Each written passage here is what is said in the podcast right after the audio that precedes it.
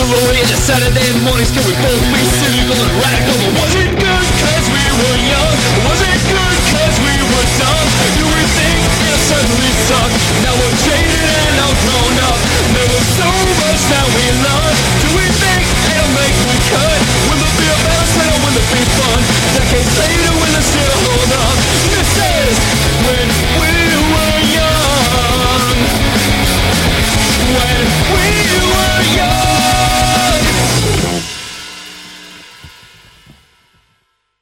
Hello, and welcome to When We Were Young, the podcast that takes a casual stroll on down to the sewers to see if the things we loved as children are still hanging out down there. I'm Chris, your podcast host most likely to lead. I'm Becky, the podcast host most likely to do machines. I'm Seth Pearson, the podcast host most likely to be cool, but rude. Hi, I'm Mike, the guest podcast host, most likely to be a party dude, Cowabunga. I guess. So accurate. Yeah, I do not agree with that You're a assessment. party dude. More duress. Becky is a machine, you are a dude. Why is this so hard? Okay. Is that an Avril Lavigne lyric? Becky, what kind of machines do you do, and how exactly do you do them? Um, Are we talking sex robots here? That's what I'm wondering. any machines, really. you know, things that She's a poly machine doer. She's polytechnical. I mean, you can go classic, like old school, and do I washer love dryer. that it's do machines or does machines, not like builds machines. Hey, we're in a hurry. It's the same amount of syllables. we might find that there were some uh, shortcuts in the writing department in, in, in this property, but uh, let's introduce that property before we go into that. we are back with another episode after our hiatus. Uh, we are recording in our all new socially distant style from respective nooks and crannies. We hope you appreciate this because it took us like six hours to set up the technical ability to record. You better appreciate our crannies, damn it. But we do hope everyone out there is still staying safe and sane and dealing with the circumstances as best we can. We're going to help you deal. We'll try. We'll, we'll distract you for a couple hours at least. So today's episode is going to be awesome, wicked, excellent, Tubular. and bodacious. Is it going to be Cowabunga? No, no, no. At least cow, possibly You say cowabunga. It is a thing is not cowabunga. A thing can't be A cowabunga. A thing is not cowabunga. So cowabunga is, it's like saying what? uh, help me out here. I don't Um, know what I don't know what you're saying. well, what is the is the Viking word for you know hear me or listen? like hark. Hark, thank you. Jeez, yes, hark. Forsooth, I don't think the Vikings said cowabunga. I don't think they did either. And the reason it's going to be all those things is because we're revisiting four beloved characters from the big and small screen with distinct personality types on a tour of New York, New York, as they brave the mean streets and take on the city's baddest bad guys. The first, a thoughtful leader. The second, straight laced and book smart. The third, hot headed and super sarcastic. The fourth, who pretty much just came to party. So, as we jump into today's topic, my opening question is this Are you a Leonardo slash Carrie, a Donatello slash Charlotte, a Raphael slash Miranda, or a Michelangelo slash Samantha? Feel free to answer that. Answer. I'm still trying to decide uh, what color bandanas the Sex and the City characters would be wearing over their eyes. and what kind of weapons they would have. Exactly, exactly. What what ninja weapons would they have? It would be mace. It would be like that that spiky thing that goes on your key ring that when you're walking in your car, you put it between your fingers. No? It would be like Gucci nunchucks. Someone would have that. and a stiletto that just goes through people's skulls. I want to talk about this for the rest of the episode. Honestly, I'm down with that. Yeah. I believe that, much like with the Sex and the City question, each of us has all four of the Ninja Turtles within us. Aw. Their different animal natures uh, represent different parts of the human psyche. Our lustful carnal passions, our party boy side, our logical cold rational side, and our authoritarian leader or leader worshipping side. And our shell. Yeah, that too. I like Donatello because I like purple. so, so does that make me a Charlotte? yes, it does. oh, definitely. I like Sweet. Leonardo because blue. I think that's how you picked your favorite. Purple is the color of kings. Also the bow Wow. staff, and he was a nerd. And I'm like, well, I'm a nerd too. I guess I guess I do machines, or I would if you know suburban Garden Grove had any machines to do. As you might imagine, our topic today is those lean green heroes in half shell, the Teenage Mutant Ninja Turtles, who were for a time, I would say, the dominant force in pop culture for at least boys of a certain age. Um, and in a way, they kind of never went away, even though I would have thought that they did, but we'll get to that. They have spawned six movies, six TV shows, six comic series, over 50 games, and two concert tours to date, plus lots and lots of toys and other merchandise. And I would wager that they single handedly kept Pizza Hut afloat for all these years. I can't believe there are six movies. It's insane. I insane. can't believe there's six shows. That's insane. Yeah, a lot of this flies under the radar. I think if you're an adult person, but um, yeah, they have they have kept that going. For our discussion, we will mainly focus on the first cartoon series with a theme song that I'm sure you know and love, Yeah. and also the first two films, uh, 1990's Teenage Mutant Ninja Turtles and 1991's Teenage Mutant Ninja Turtles 2: The Secret of the Ooze. And uh, we'll finish our discussion just talking about the whole turtle phenomenon and uh, maybe answer the question why did this catch on in the first place and why does it keep coming back?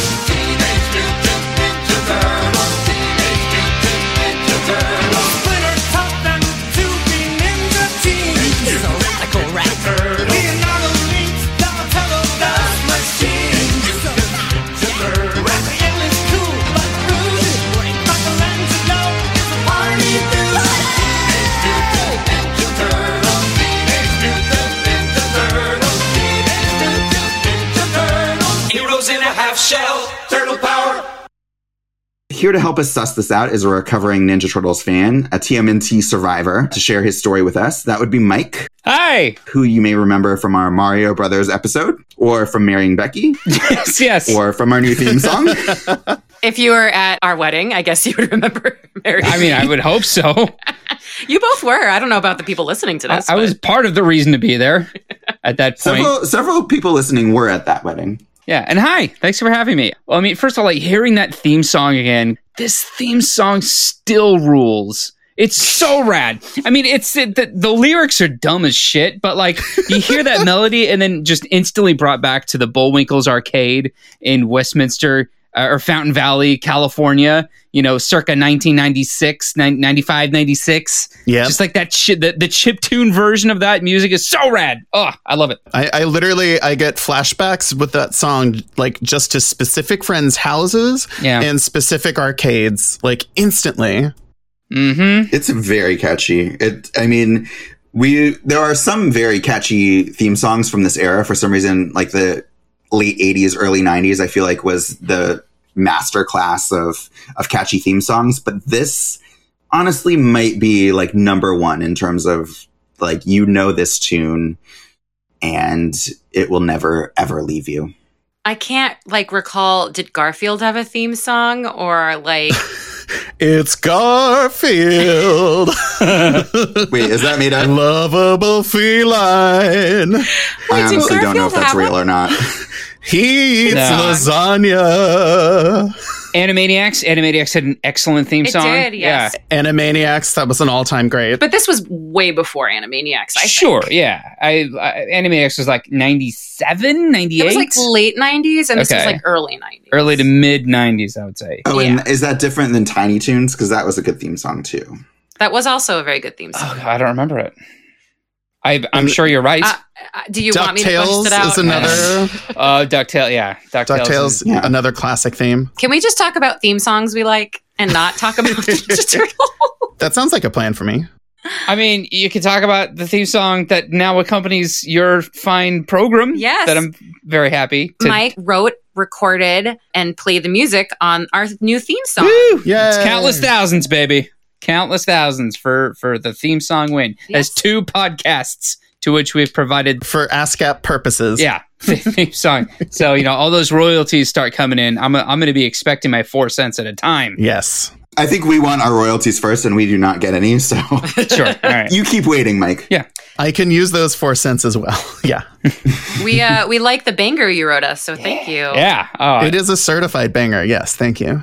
I'm very glad you're pleased because like that's like the music that I wish that I had I had been playing for like the past 15 years just like straight up just a really good jingle like uh, like a Ramones jingle. A jammy jingle. Yeah. Yeah. Love it. yeah. You would be an excellent jingle writer, like a paid one, because we didn't. Give you, we give you some whiskey. Yeah, I got a We little paid you whiskey. good. So is the term for that a, a jinglist? A jingleheimer? Jinglesman, please. Oh, okay. Okay. Hey, why is it so gendered? Jingle person. A jingles person? I prefer to identify as a jingleman. You can identify as a as as a jinglewoman or a you know jingle non-binary, however you might want to identify. But I mean, that's just the choice that I'm making. So Mike's band has a Patreon that you should all go subscribe. That's the right word. Sure, Subscribe yeah. to a Patreon. So do we. So please uh two for that, Yeah, if you will. yeah. Patreon.com slash countless thousands. What's ours? Patreon.com. Slash when we were young. what is it? Is that it? That Okay. makes sense. yeah, give us money. Yeah, we're all we're all poor because that's what being an artist is in Los Angeles. And in America. Yes, Yay. worldwide. It's it's a universal thing, actually. So shells, shells and weapons and and rad attitudes. Yeah, so just to open up, I mean, we kind of got into it with the theme song, but what is your history with the Ninja Turtles? Was it as pervasive for you as it was for me? We'll start with Mike, our guest. Yeah, Bex put on the movie the other day, you know, in preparation for the show, and just immediately I was annoyed as as as a 34 year old human being. I'm like, I think this probably sucked then, and I think it still sucks now in a in a big way. But like, the more I think about it, the more I realize that my entire turtle experience, when I first, if you will, encountered the turtles, um, was through video games and through merchandise. Like I remember liking the TV show, like the um they taught me not to waste water. The, the, it was like one of those shows that they would do like little the PSAs at the end of like, "Hey, bro, don't leave the tap on while you brush your teeth." And then he, Leonardo goes in the other room. Oh, I thought that voice sounded familiar, and it's Donatello, and he's speaking into a machine. don't waste water. So that's why you're so stingy with our water. That's one of the reasons I'm so stingy with our water. Yes. Oh my God, wait, I have to break in there because I had a f- phase of like before I would go to bed, I would check every faucet in the house. And I wonder now if maybe the Ninja Turtles is why. They were Sure. watching Whoa. you. Yeah. TMNT OCD? Well done. There were so many like really the I mean one of the best arcade games was the Teenage Mutant Ninja Turtle game. I mean it was a quarter thieving bastard. That game is super hard, but like it's got that theme song. Like it's super exciting when you put the quarter in. You hear him go cowabunga.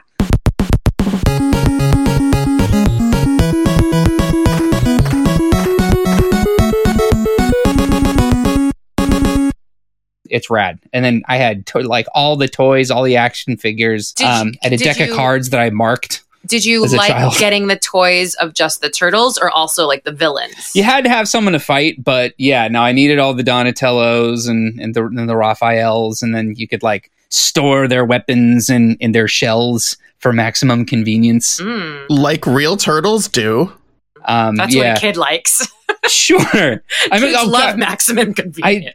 I I definitely at some point had a recipe book or something because I remember Splinter's pizza bagels.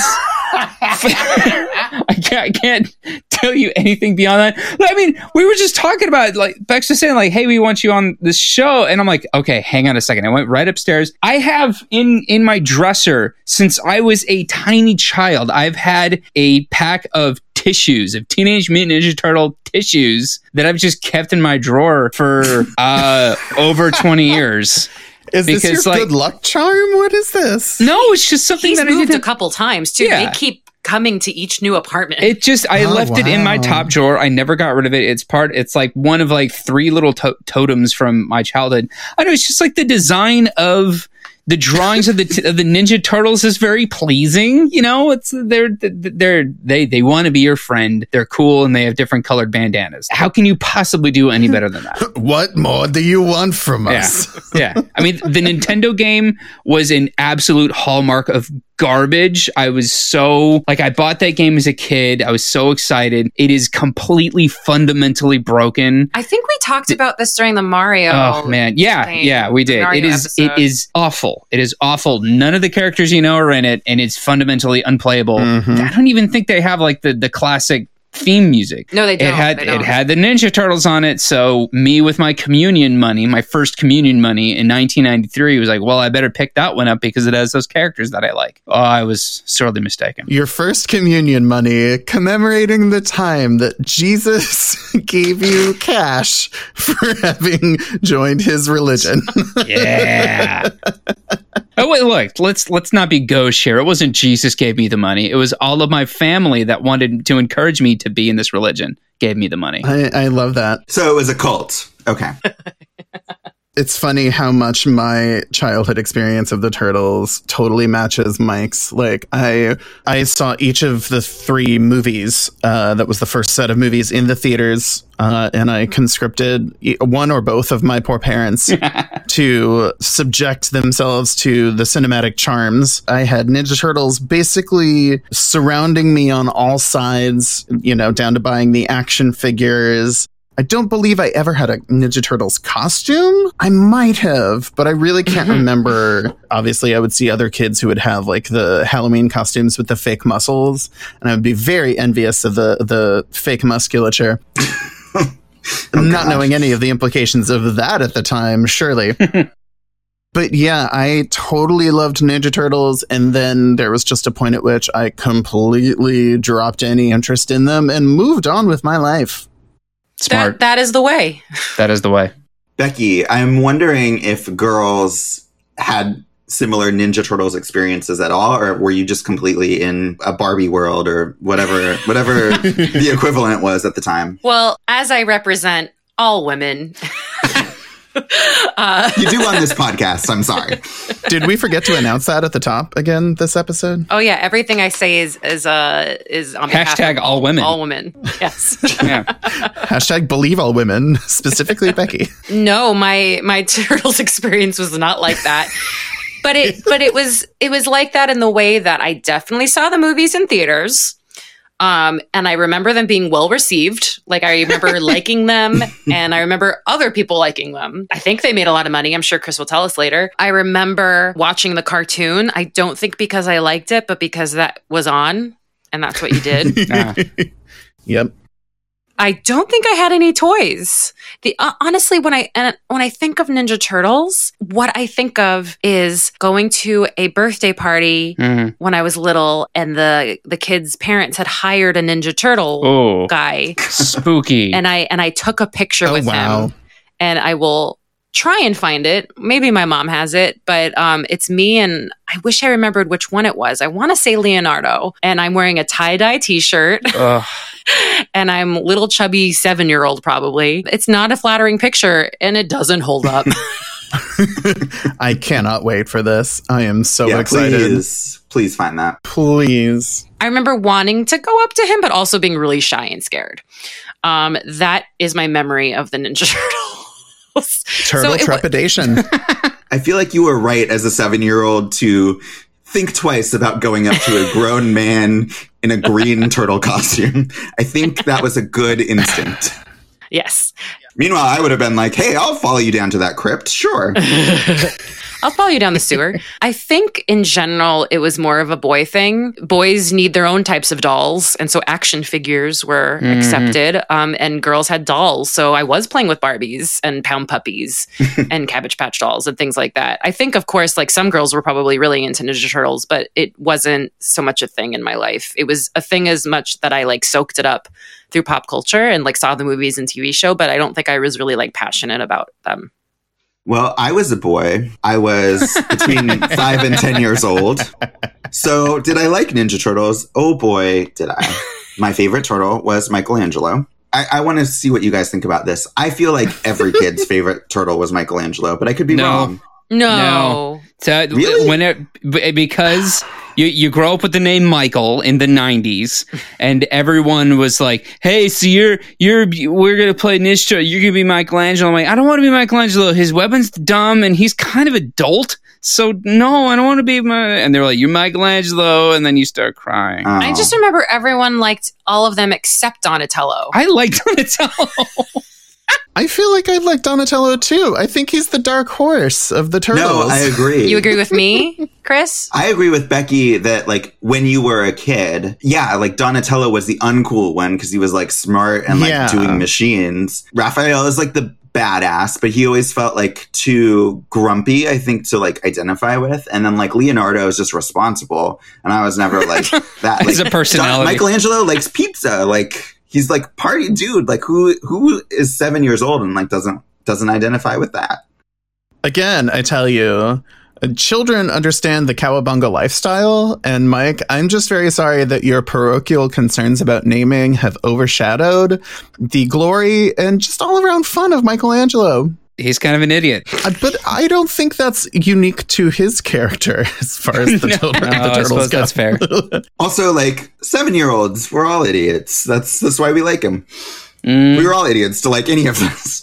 Honestly, Uh, yeah, I was I was a genius to be at seven years old. I was not yet a genius, and that bears differentiating. So, what I remember the most about the Ninja Turtles now is, uh, we'll see if this is surprising. I had a thing for April O'Neil. Um, well, it's Oh surprising in the fact that she's not blonde because you have a thing for blonde. That is the one surprise. Well, she's not blonde, but her suit is very yellow. So She's got a I think maybe suit. her suit, yeah, like her suit stood in for the blondness. Can Um, I but, ask you you, why? Please ask him why, Becky. Like, and also, do you mean you had a thing for April O'Neil, the character, or or the actress in the movies, or like what? yes, and It was the character, and I don't. I looking back on it, having now watched these again, I don't know why. I mean, for some reason, I I think like the fact that she was a human helped because like it was just like more relatable because everyone else is like a rat or a turtle or some other kind of mutant. So I was like, Don't forget the brain and the robot tummy. yeah, not hot. in childhood, Chris was like, none of these are hot. Yeah, so I, I think she fell in line with like my Vicki Vale crush of like a professional journalist. But I think hmm. April O'Neil pales a little in comparison to her now that I look at it from an adult perspective. As an adult, I just wonder what the fuck was she wearing? A yellow a jumpsuit. jumpsuit. It seemed like a like a yellow pleather jumpsuit. no, I mean it's just and like giant white boots. Like it The boots are the most ungainly part. Like they, she doesn't even look like she could walk in them, much less run in them full on like she does very often. She's like a broadcast reporter, right? Like she's in front of the camera, right? yes. Wearing that? Wearing that every day. Yeah, she's got her newscaster uniform, you know, like newscasters do. If she was like behind the camera wearing that, and it's like, okay, like she's wearing her go outfit, but like in front of the camera, she would wear like like a s- like a suit or like you know. what I Oh, mean? Yeah. you- they didn't think of that in the 90s for this children's program? Wow. They didn't. What an unprofessional approach. it is it's just a crazy thing like they because like various like aprils would like appear at the, the concerts that we'll talk about later but it, even that that yellow jumpsuit always looks ridiculous like it was not fashionable at the time like i've never seen anyone wear anything like that and i just No, have it to wasn't. wonder And, and also that jacket itself is like literally the most and basically only distinctive thing about that character. She has red hair. Yeah, okay. She's got grit. okay. She's got determination. Wait, isn't the yellow jumpsuit like She's the Kill Bill and the Bruce Lee? Like it, it does it remind has me of that precedent. now. It does remind me of that now, though I very much doubt that that was intentional on the part of the people who made it up. You're probably right. They were like, ah, too much green. anyway i was obsessed with the ninja turtles i had to have everything i did have everything we'll talk a little bit more about the toys but i think i watched like the show every single day like for a time this was my entire world sad as that may be Before Jurassic Park came into your life, Exactly. Like this was this was the thing briefly. PJP.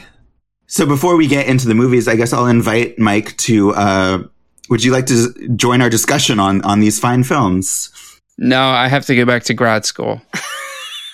He also did not watch the movies. I also didn't watch the movies. I got super annoyed really fast. I'm like, no, man, I'm an urban planning major, and you guys are talking about just crime, crime, crime. That is the root of so many of the worst of the decisions made in the 80s through the 90s vis-a-vis urban planning. Uh, veto. Mike, Mike, you're missing the part where a lot of what we'll be talking about in this episode is public infrastructure, the sewers that are beneath our major American cities, and the water pipes that in many cases are over 100 years old. I'd figure that would be right up your alley. You know what's going to be a little bit more up my alley right now, though, is a Splinters pizza bagel. So I'm gonna go make one of those. Enjoy your flashback bonanza, and, and Ooh, that's a good title. yeah, That's a you good title and band name. yeah. Well, thank you for sharing your TMNT PTSD. Uh huh. Uh, TMI. Thank you, you. Thank you for appearing, party dude. we live together. I can say goodbye to you. okay. All right. Well, goodbye, Becky. Not only do we live together, we're quarantined. uh-huh. You have appearances before each other several times a day. Yep. All right. Well, I guess there's only one thing left to say, which is cowabunga. Well, before we uh, head on back down to the sewers, uh, why don't we take a moment to give ourselves some love uh, and and talk about some of the reviews that we've gotten from around the world. We are global and worldwide, and so popular that we didn't even notice some of these reviews. So we are finishing up the reviews that we have gotten, you know, in in the fairly recent past, but not super recently, and uh, making sure that we read everybody's opinions. So Becky, why don't you take it away with our first review? Yes, I've got a review here from Mandy KR. She lives in Britain and she left this review in June of 2019, and we're getting to it right now. it is titled Love, Love, Love, and then a heart emoji. What a brilliant podcast! Takes me back to my childhood, love the way everything is analyzed, provides a more grown up perspective on things which may seem brilliant but actually weren't so great. Parentheses, Jurassic Park 2. Love the hosts, my go to podcast on the way to work. Cheers me up, especially on miserable, rainy UK mornings and any other time, really. Thank you, Mandy. That is the sweetest review. I hope that you're still listening to us. Wow. I am an official Mandy fan. Uh, I am more a fan of Mandy than I was of that movie. I mean, I don't know what the version of Jurassic Park 2 that they released in the UK was, but I'm sorry that it wasn't as good as the one that I saw, which was great. It was the same one that I saw. I don't know. Maybe they overdubbed it with crazy Cockney accents. You know, like all the same actors, but just doing crazy accents. Did the, did the dinosaurs roar in a Cockney accent? Obviously, Roar, governor! I was waiting for you guys to do your impersonation of a Cockney dinosaur. fetch the lorry. that was a velociraptor. Sweep your chimney. I like how we can't like possibly read like reviews from other countries without insulting their culture. It's, Nope. it's really very American of us. and that's insulting our culture. yes, it's because we're ignorant. Just Yes. just know that, fans. Well, and it fits because America has no real culture. We just appropriate and capitalize on everyone else's. Mm-hmm. Thank you so much for leaving that review, Mandy. Yes, thank you so much, Mandy. And our next review comes to us from Penguin Tamer 72 via Apple Podcasts in Australia. It's entitled Good for Road Trips. I've just discovered your podcast when I had a long drive, five hours each way. When I got to my destination, I didn't want the drive to be over as I wanted to keep listening. I especially like that you have no ads because when driving, it is hard to skip the ads. I, I'm sorry, guy. I wish we had ads. yeah, the second that somebody offers us money, you will be drowning in ads every five minutes or less. we are going to hawk Leesa mattresses, uh, Quip toothbrushes, Squarespace, Squarespace, Stitch Fix, Bombas socks. Bomba socks. Penguin Tamer 72's review comes to you courtesy of stamps.com. and and Blue Apron. Don't forget Hello Fresh. and Blue Apron and Marley Spoon, and MeUndies. all of them all at once. I don't necessarily feel the need to continue date shaming us podcast hosts for how delinquent we've been in addressing these reviews, but this did come to us in March of 2019, so again, this has been a discovery that just keeps on giving. Uh, and I am truly tickled at the love this shows that people all around the world have for what we do and for all the time that we put into doing this. So thank you so much, Penguin Tamer, for that really lovely review.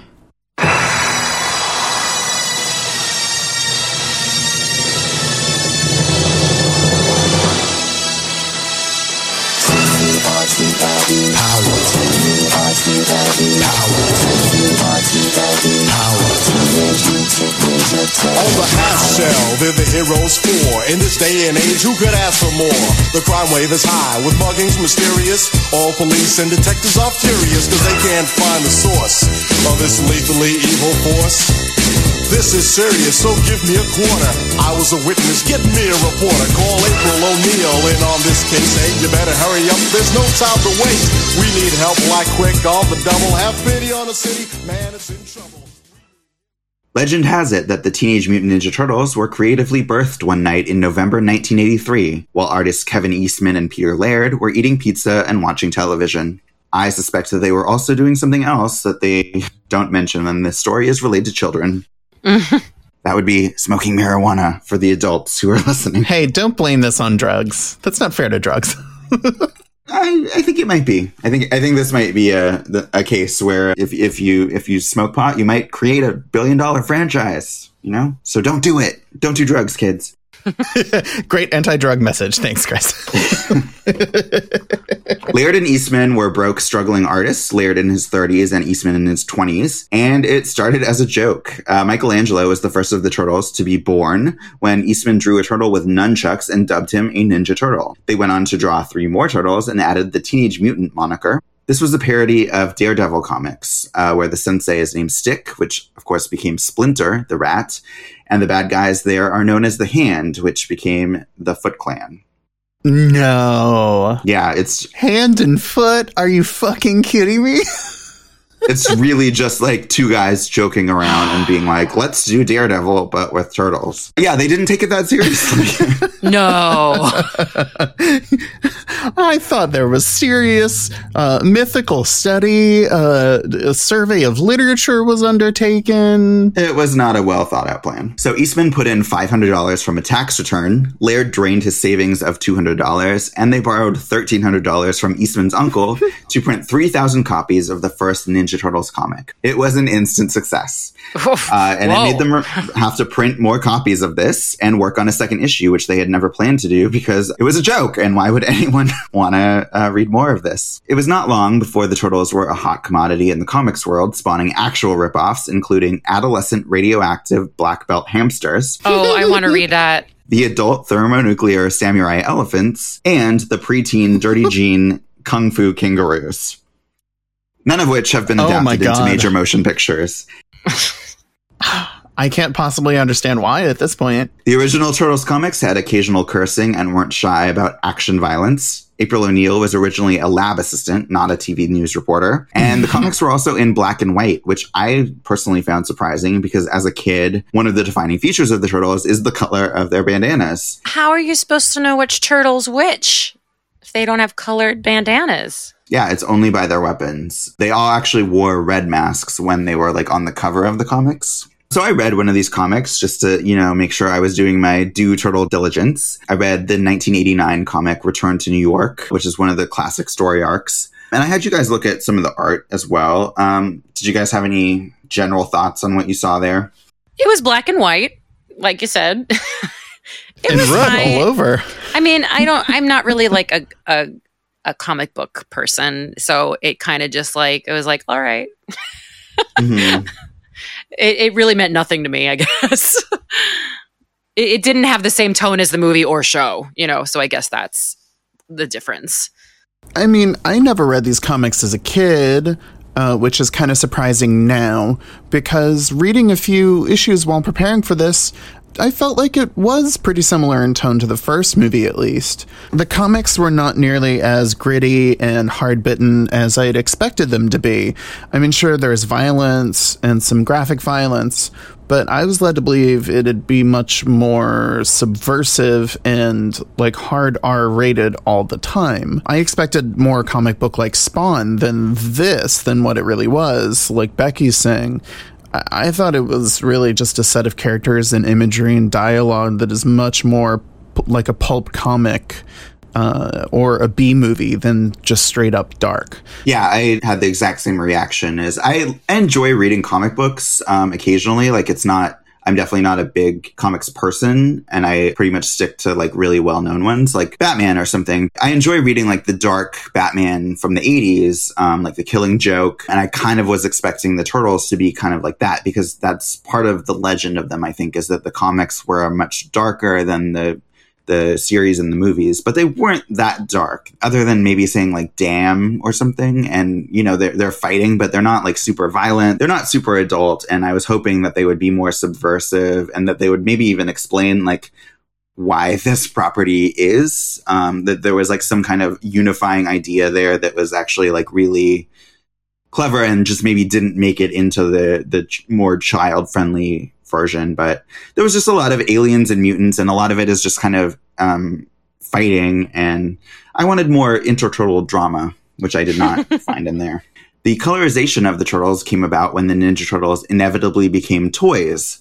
A then small toy company named Playmates took on the task. Designer T. Mark Taylor actually invented many characters, such as Rocksteady and Bebop, uh, just for the mere fact of becoming toys.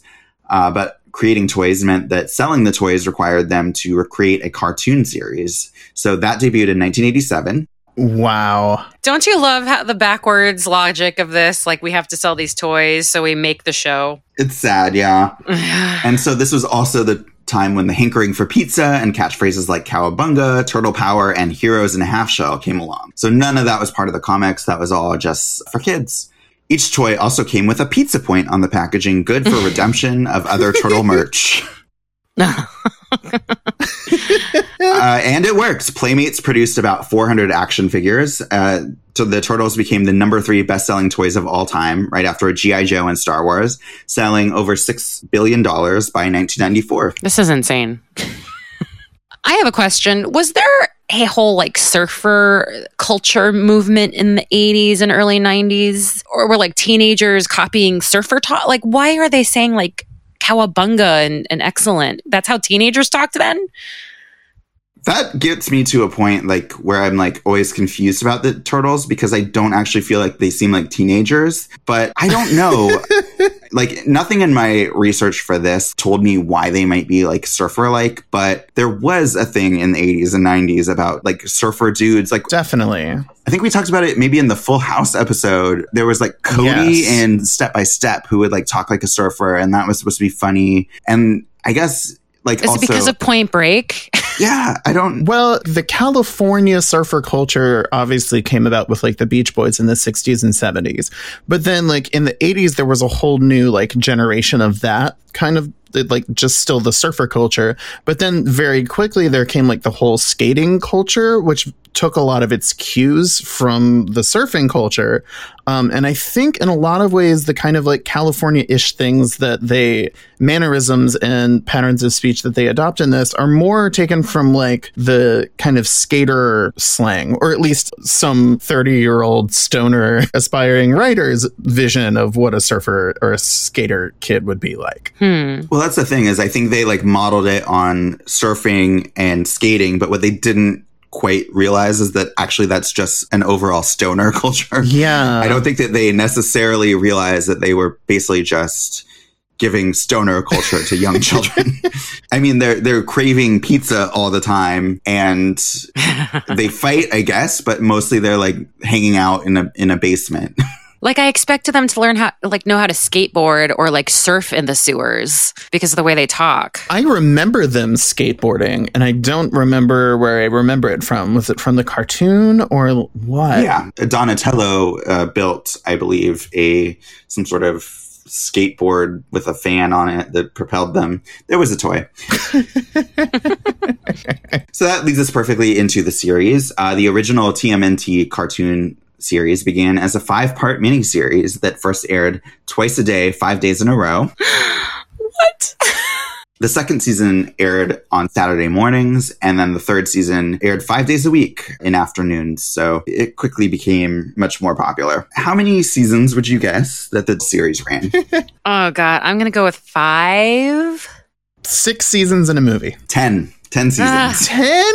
This has reached land before time proportions. Yeah. Where again, it just so dropped out of our view that we didn't recognize it just kept on going forever. Chris, do you mean ten seasons of what we watched on Saturday morning, or do you mean Yes. overall? Oh, wow, 10 Wow. seasons of that show, not counting any other Ninja Turtle show. wow. Who's still watching it? Like 10 years later? I hope I hope it's kids. Like that means somebody born the day that the show premiered would still be watching it when they're 10 years old. and you'll be watching it when you die. Before you die, you see the Ninja Turtles. So those 10 seasons ran from 1987 to 1996. The show, of course, pitted the four turtles and April and Splinter, and occasionally Casey Jones against the Shredder, mutants Bebop and Rocksteady, and Krang, who is a, a brain in a in a weird body. It's disgusting. Hey, hey, that was the most Yeah. relatable character to me. I always felt like a brain in a big body. He's disgusting. I hate looking at that thing. I love it. Uh, the creators of the Turtles did not exactly love the kid friendly direction they went in. Laird called Bebop and Rocksteady moronic henchmen, didn't like April always being in distress, and thought the pizza obsession was ridiculous. Oh, the pizza thing wasn't in the comics? Nope, Oh. That was for kids. Many parents also took issues with the inherent violence of the premise. The turtles were known as Teenage Mutant Hero Turtles in the UK, and Michelangelo's nunchucks were a particular source of controversy. They were edited out of the movie, and in the cartoon, they were eventually replaced with a grappling hook. Um, I thought you were going to say like a teddy bear. he pillow fought his enemies. I think that's the weirdest thing because I would say that the nunchucks are like way less violent than like a giant sword. yeah, the katana or the the Yeah. sai. the sai. That's right. That's right. Mm-hmm. Yeah, I, I know my weapons, my Clearly. Ninja Turtles weapons. One thing the show did have going for it was James Avery as Shredder, aka Uncle Phil on Fresh Prince of Bel Air. That's it. I was like, why do I know that name? Amazing. So we watched an episode of the show, uh, somewhat picked at random. I tried to find the uh, quote unquote best episodes of the show. And the one we picked was from season three, Cowabunga Shredhead, which aired in October 1989, just a few months before the movie. Uh, what are your guys' thoughts on the show, watching it as grown-ups? I'll go. I'll say my notes, what I wrote Please do. verbatim. that's, that's what we do here. I hate this. I truly hate this. It's not that it's offensive, it's just so pointless and thoughtless, it's noise. That's pretty much sums up my experience watching that one episode. That's almost a haiku, Becky. I hated it. There is no cleverness to it at all. I was extra annoyed that all the turtles had the exact same design except they're different colored bandanas. I was like, couldn't you make one like bulkier or one shorter or something? It's like literally copy and paste and then fill in different colors on their bandanas. So as an artist, I was offended. That's the quote for the show. As an artist, I was offended. Yeah, and then and then just like the word pizza, I thought was like mentioned way too much. Wait, just the word pizza? Th- those are my overall thoughts. They didn't eat Yeah, the- pizza too often. They just talked about it too much. How much, how many times do you think the word pizza is mentioned in this franchise? Like, how many times do you think the word fuck is in Tarantino movies? How many times do you think pizza is uttered? Fuck is the Tarantino as pizza is to Ninja Turtles. It's true. That's the SET question version of that point. yeah. Uh, yeah, those are my thoughts.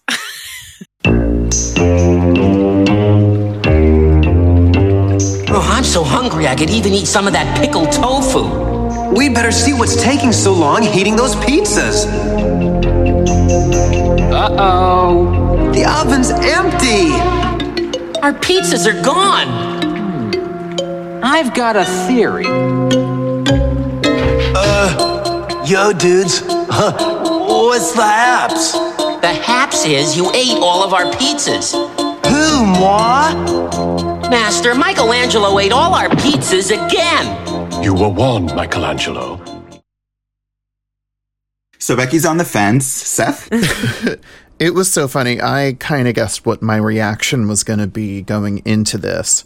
But the only note I wrote after watching several episodes of the cartoon, going above and beyond in my research, was oh, this is just a marketing vehicle for toys, isn't it? I didn't look up any actual turtle facts about the creation of this.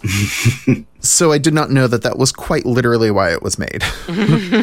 but it is certainly good to have that confirmed because wow, does that come through when watching this cartoon? There are no characters, there is no story. It's even below some other subpar cartoons of my youth, such as Captain Planet.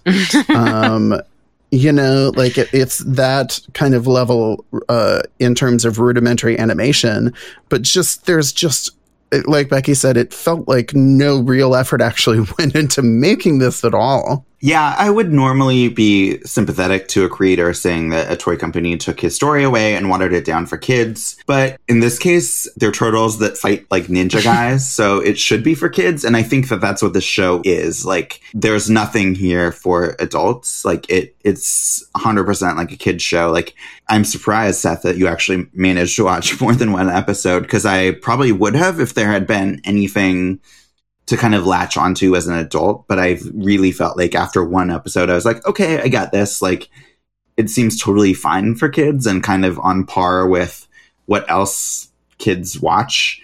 Um, Yeah, and like definitely keeping in mind what year it is, it is on the level of a bunch of the crappier cartoons of that time. yeah, I mean, I'm sure that I don't know if we are ever going to do an episode on this, but the, you know, Transformers, Right. GI Joe, all the stuff that we were watching. yeah.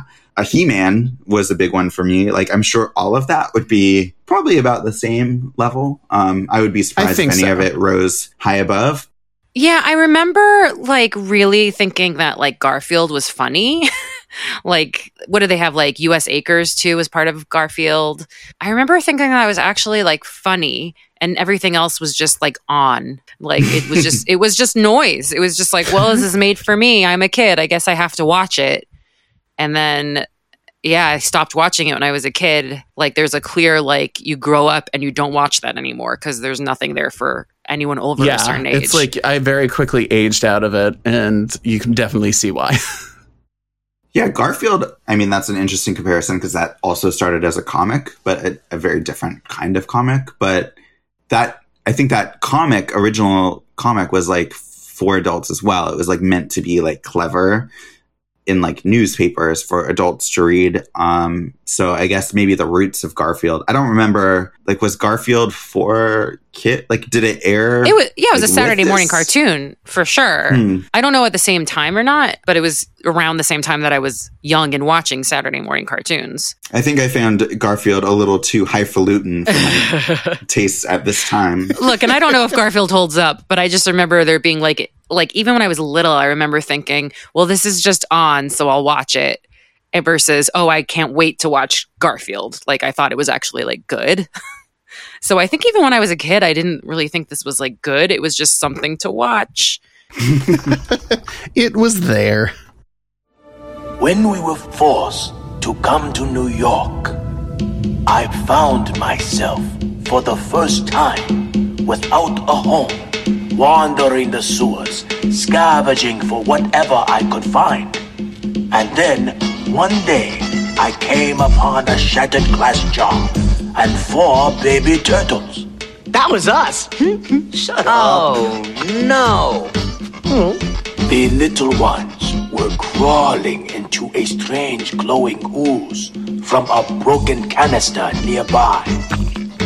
One of them spoke. Pizza! Pizza! More words followed, and I began their training, teaching them all that I had learned from my master. Radical, radical, radical! The first pitch for a Teenage Mutant Ninja Turtles movie was from Schlockmeister producer Roger Corman. Oh wow. he wanted Billy Crystal and Bobcat Goldthwait as turtles fighting partially nude nuns with guns on roller skates. Wow. Oh, I want to see the Corman cut. Show Give me, me the that. Corman cut. Corman cut. I'm there. Like I'm there. But with Bobcat Goldthwait, oh my god, that's so funny. Yeah, I think it's safe to say that would have been a different movie than the one that we got. The legitimate Hollywood was very reluctant to make a Ninja Turtles film because they were deterred by the failure of Masters of the Universe and Howard the Duck.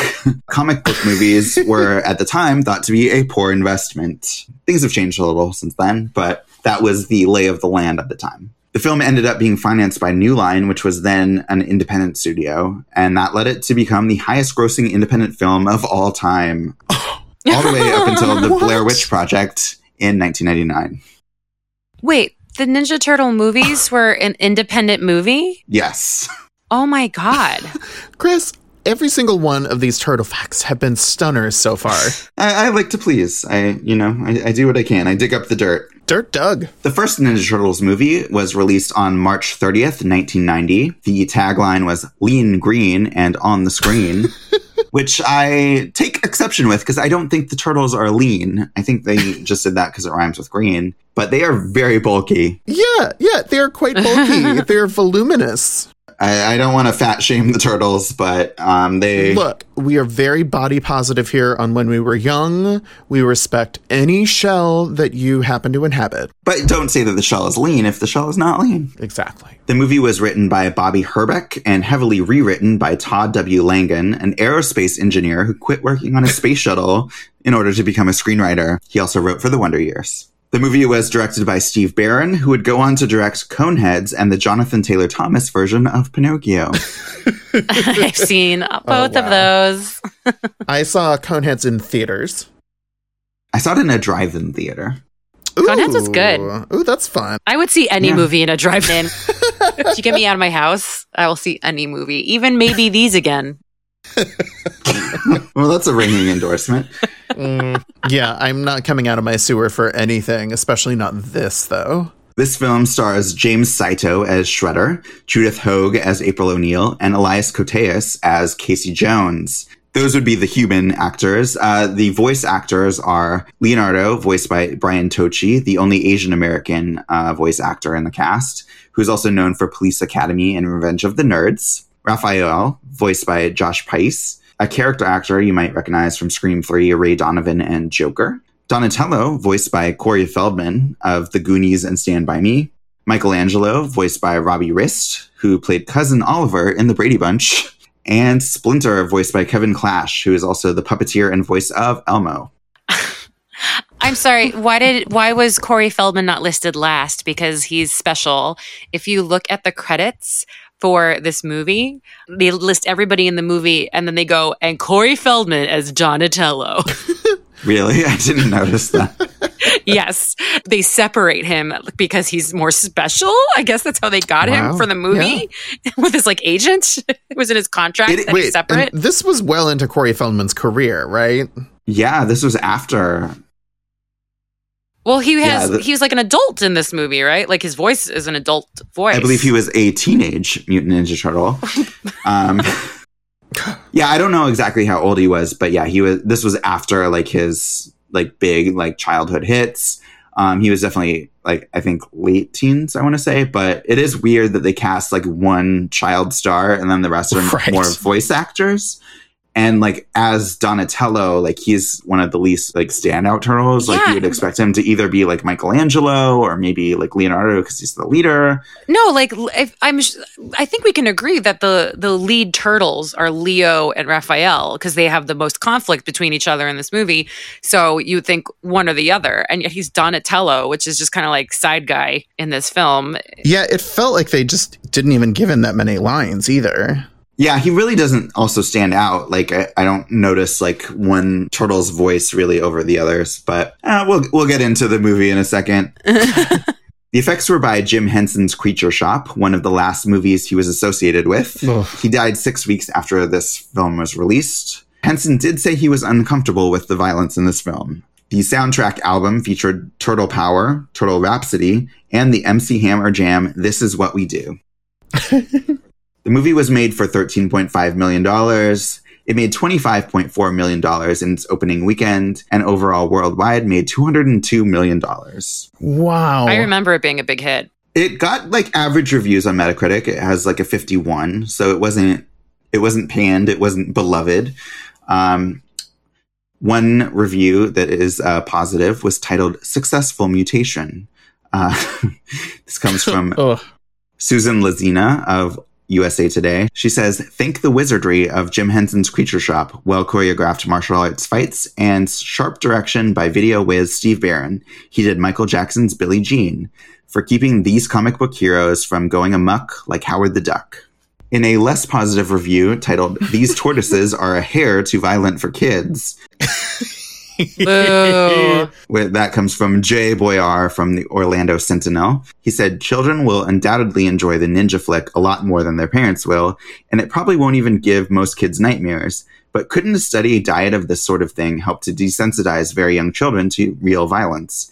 If so, that's awful, not awesome, dudes. Ugh. I give that Boyar a D. Booyar. Your puns are almost as bad as him. So, um, what did you think of this movie, you guys? was it a forgotten masterpiece or was it I think it was a else. best forgotten masterpiece. Okay, so we're in quarantine and I have a full time job and I have a baby. I have no free time. I have I have such little free time that this movie made me upset and angry that I was spending the little free time that I had watching it. I would have preferred to do anything but watch it. It took me like eight different viewings to get through it. like I was like fitting it in while I was cooking. I just like I could not bear to watch more than like 15 minutes at a time. I hated it. Becky's on the fence? Seth? Again, much like the cartoons, I didn't fear having this reaction because I expect my taste to grow over time. I expect my awareness uh, of things to grow over time, or at least hope that it will. Uh, and I very quickly realized when rewatching the cartoons that this, this just really was existing only as a vehicle to sell toys. And that was also like the overriding reaction I had watching the movies more than anything else. I felt a sorrow toward my parents that I really have not felt in a very long time, if ever, for subjecting them to this just total fucking garbage. These movies are so empty of any not just meaning but mostly empty of content as well like the these are movies that intend to be comedies and yet very consistently so are never once funny anytime that they intend to be funny and almost every joke is either a reference to another pop cultural product or like a direct quote from lifted from something else referring to something else? Like there's someone does one of the turtles says sock it to me baby which is like a sign a, a thing that richard nixon said on the show laugh-in one night. And was a huge like inside joke in movies like in the 70s when it happened. Um, but like so many of the jokes and references in this are from a kind of like Brady Bunch era of sitcoms and comedy. Oh, Seth, Like, I I re- agree with you. Where the the teenage turtles are dancing to tequila.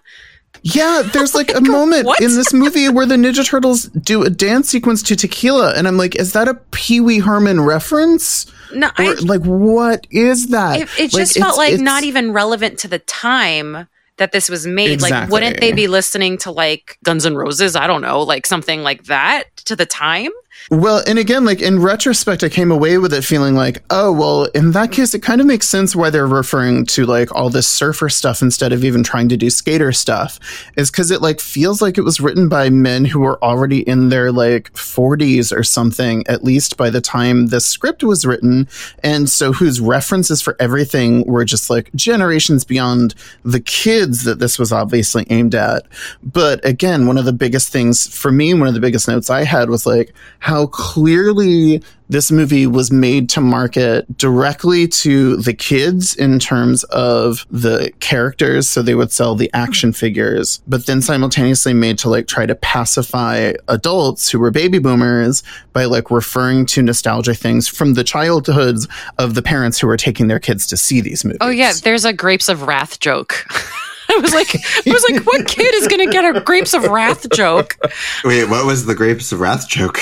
I think they're going to is it is it April O'Neil's like cottage or something in the woods, and they say, "What are we like? What is this? The Grapes of Wrath?" Oh, yeah. And I was like, no one is gonna fucking get that joke. like what? Uh, yo, uh, well, uh, maybe I'll fight Apollo and uh, maybe I won't, you know? what do you think? Adrian! Hey, I got another one. Oh, this is totally cool. Okay. Not Cagney. Hmm, you dirty rat. You killed my brother. You dirty rat. Mmm. Woo! that must be Splinter's favorite.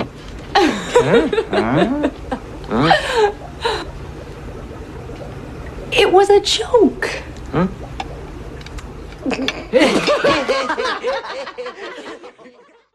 I enjoyed watching this. Uh, Oh, boy. For the nostalgia Oh, factor, mostly. I definitely agree with you guys about the humor. I don't think the humor really works.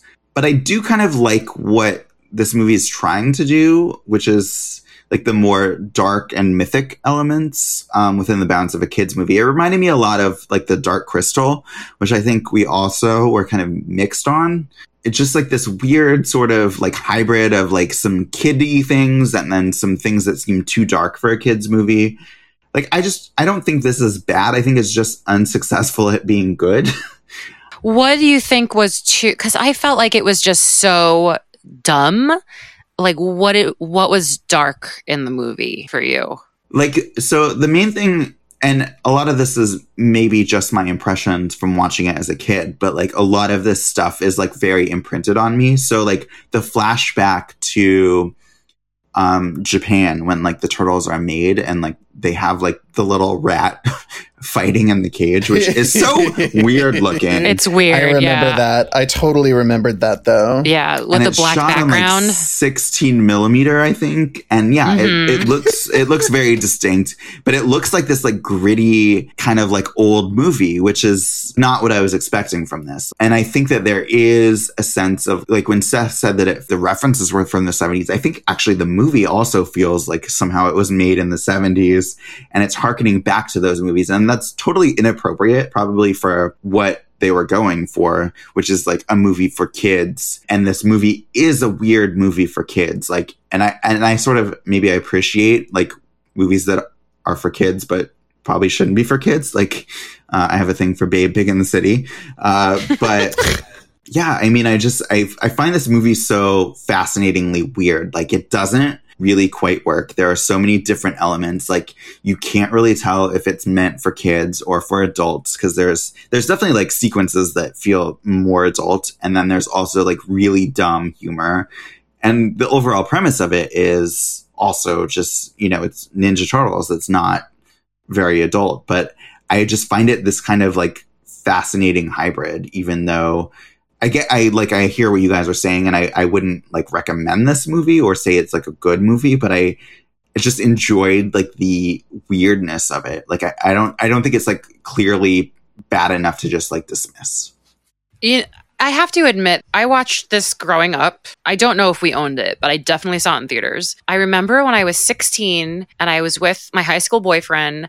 I think he had like an old VHS of this. And I was like, I haven't seen this in forever. Let's watch it. And I remember having a good time, like Mhm. reliving the nostalgia. And it was like a fun experience. I don't think I thought it was like good, but I was like entertained to watch it and it made me feel like a little kid again. Um, and I didn't get any of that this time. I really don't know if like I'm just so past being nostalgic for something like this. Like I want to be nostalgic for things that are actually good. I guess. Um, like I got no joy from watching these movies. I like I it, it felt like a waste of my time.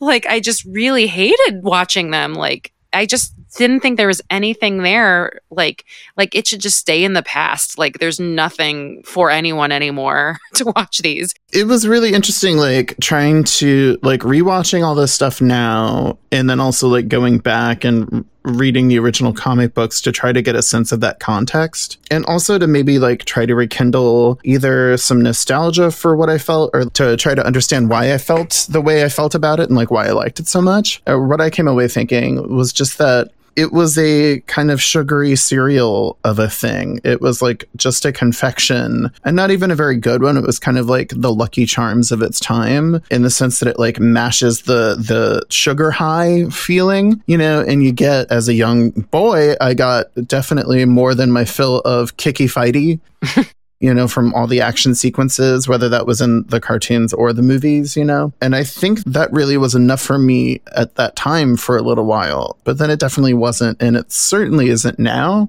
So I definitely found it a slog and not like a fun nostalgia like oh think of how much this really truly meant to me because when i really thought about it and rewatched it like it didn't mean all that much to me See, to me, this movie brings out a lot of questions about this whole franchise, which is just like, what is it?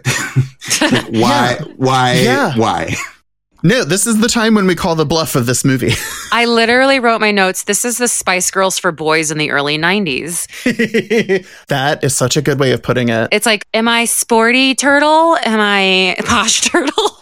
That's a good comparison. Yeah. I mean, because like obviously you have the ninja and the, the Japanese culture, which I think pervades a lot of entertainment from this era and before. Um, like fetishizing Asian culture. I find this basically is just like Kill Bill with shells, like with all the like old like ninja master that's like teaching you the moves. Like Well, but it's like it's even sub Tarantino in terms of the like accuracy and amount of research. It's like they're really it really is like they only looked up the names of what those weapons were called. Uh they didn't they don't even get the term ninjutsu right. It's it's not they say it and write it ninjitsu, like N I N J I T S U, and that's literally like the name for their whole style of fighting and their whole style uh, or their art of self-defense. their whole profession basically and they don't even get that term right. Yeah, I mean, this franchise like really reminded me of an echo of Star Wars, um, because that also, you know, kind of takes on a lot of old samurai movies in the in the imagery. And Darth Vader is very much like a shredder. Splinter is very much like a Yoda. Mm-hmm. You are here because the outside world rejects you. This is your family. I am your father. I want you all to become full members of the Foot. There is a new enemy.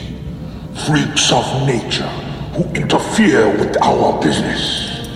You are my eyes and ears.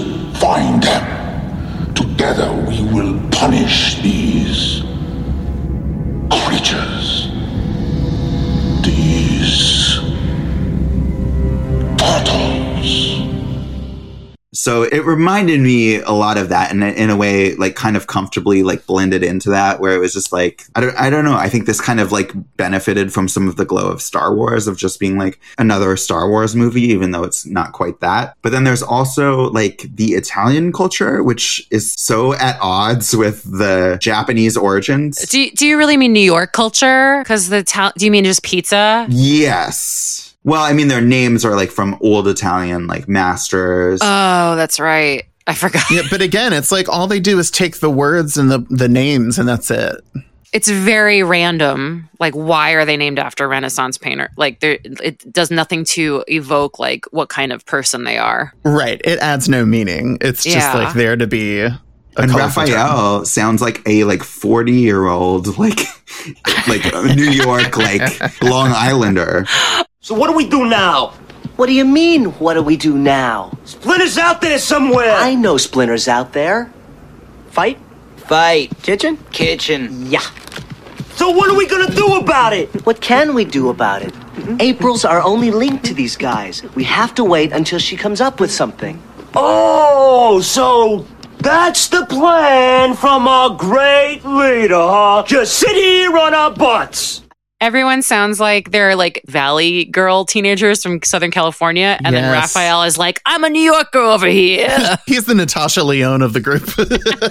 It is so weird because none of them seem like teenagers. I don't think like no, Not at all. That before, They're all but fully adult. even though like Corey Feldman was a teenager, but it's just like the characters don't ever seem like actual teenagers. No, teenagers. here's my biggest issue. Well, I have a whole pile of issues. like, what is the point of them being teenage if you're not going to have them go through regular coming of age teenage stuff like dates or like having to like Where's the puberty? Where's the But do you know what I mean? Like, what are coming of age things like getting into college or like learning about your parents more and having a relationship with them? Like, it's like, what is the point of them being teenage if you're not going to take advantage of that and have them go through a teenage experience? Like, who gives, they don't act like teenagers at all. I have to talk about April O'Neil, and that is just the perfect segue to April O'Neil. Is it is it the time to address What a babe. Yeah, because again, Becky, exactly as you were just saying, like if this were a series where the characters were actually adolescent, pubescent Ninja Turtles becoming men turtles, wouldn't you think that the damsel in distress that they exist to save, wouldn't you think that they would be like in love with her? They, They're they kind of her. love her. They're horny for her. They're kind of horny for her, but uh, also weirdly in like a like hot for babysitter kind of way. Oh yeah. Because it seems like from the moment where April O'Neil enters their lives, she becomes like a mother caretaker figure to all of them. Yeah, I totally see that what you're talking about because it would be interesting if one of them legitimately was like shy around her and like, you know, had a crush on her and was dealing with having a crush on a girl and that's like the you know, that was like a one of the plots in the movie was like yes figuring that out but like instead they're just like what a babe that could be actual drama. Yeah. like wow she's just hot let's live in her house and eat all her food Are you guys ready for me to talk about April O'Neil? we're doing it we're talking about it Okay.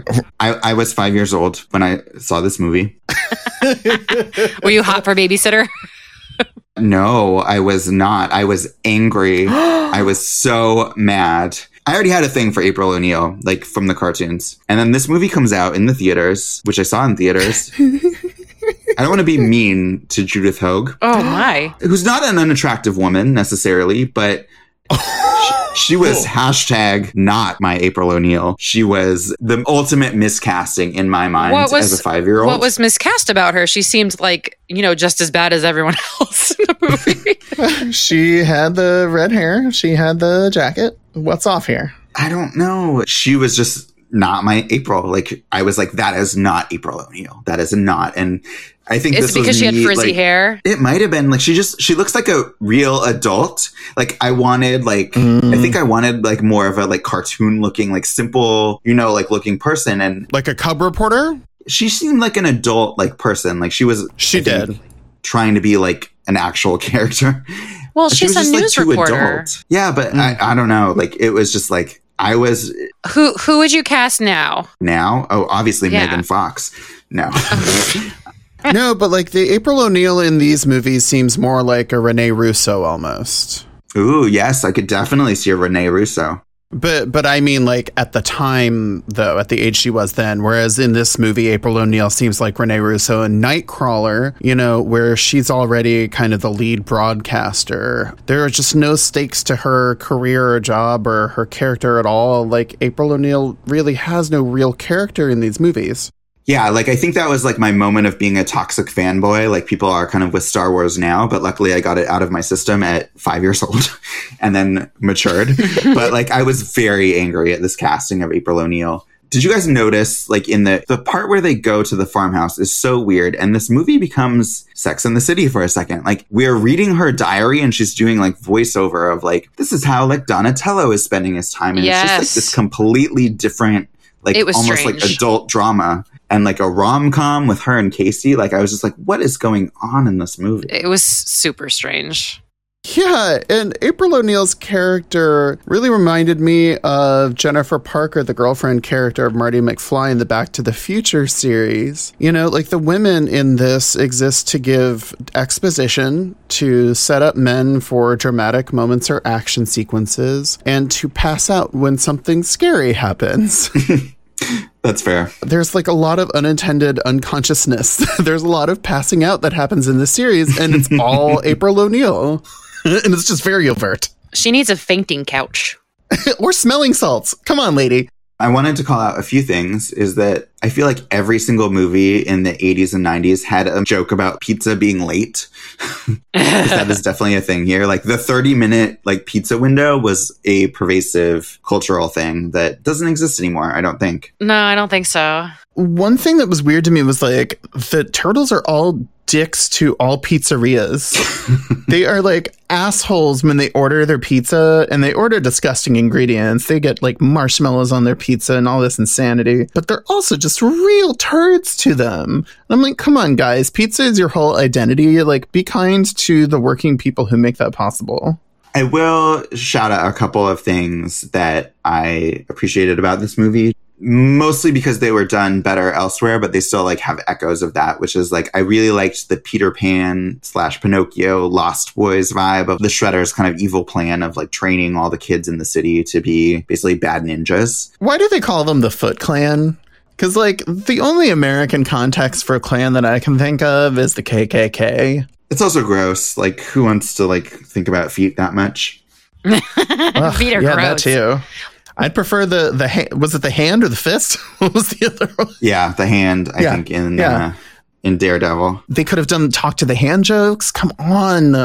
I have to say that I didn't think that I thought that the Jim Henson costumes were were good, I guess. Like the the way that they moved, like I thought that held I up. thought it was pretty good. Yeah, for what it, It was surprisingly good. I, I wish this was a Muppet movie. I, I wish this was a Muppet movie. It would have been more charming if like Kermit just showed up. he is a distant cousin. if Shredder was secretly Miss Piggy. Yeah, I just I guess because they looked like Muppets because obviously Jim Henson Studios like made the um, costumes, but like it made me just miss. It felt like what was lacking was like any sort of charm or cleverness. Like you watch a Muppet movie and you know some jokes probably still don't land, but mostly they're very charming still. And I felt like it was just like it could have been that. You know, it just like it could have been better.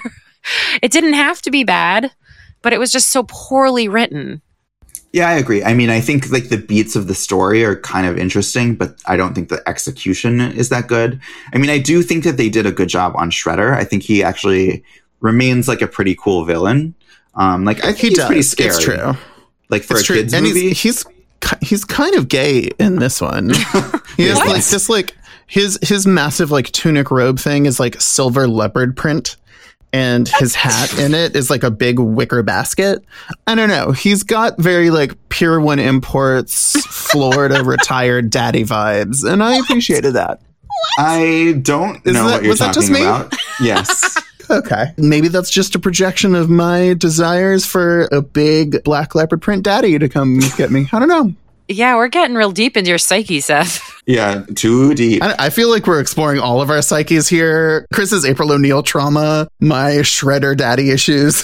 yeah, and I just re- I remember like as a kid, like this movie felt kind of epic because it was about that redhead kid. Like when he like stole money from April O'Neil, I was like, oh, that's a bad kid. And like hearing a turtle say "damn," like this movie just felt like very taboo to me at the time, which it doesn't obviously now. But like I still remember that like adult sheen coming off of this movie. So it's a weird hybrid of a kids movie and an adult movie. I don't think that they quite knew what audience they were going for. Well, they got all of them because it was a big hit. Yeah. Did everyone notice that Sam Rockwell was briefly in this movie? As a member of the Foot Clan? yes. It was the one like genuine surprise. And it was all Um, downhill from there. How much of this movie is racist? Uh, all of it? Is is it all racist? Well, so it's all incredibly essentialist. It very much generalizes all quote unquote Asian culture in a way that Chris referred to earlier. Like, it's not just like Japanese, it's that American, like, this is Asians culture. There were basically no Asian American actors, at least with any speaking roles. Wasn't um wasn't Shredder? Yeah, Shredder and like his henchmen, and then one of the turtles was actually Asian. But yeah, I mean, it's definitely like appropriating because like the turtles are very like white seeming and like Yes. so it's like it's definitely like appropriating that culture for like white people basically. And then also the the Foot Clan guys talk like they're doing kind of an English accent. I think because they're mostly in masks, you can't really tell whether or not they're Asian or supposed to be Asian. Yeah. It's problematic in the way that it doesn't really actually represent the cultures that it's like taking from.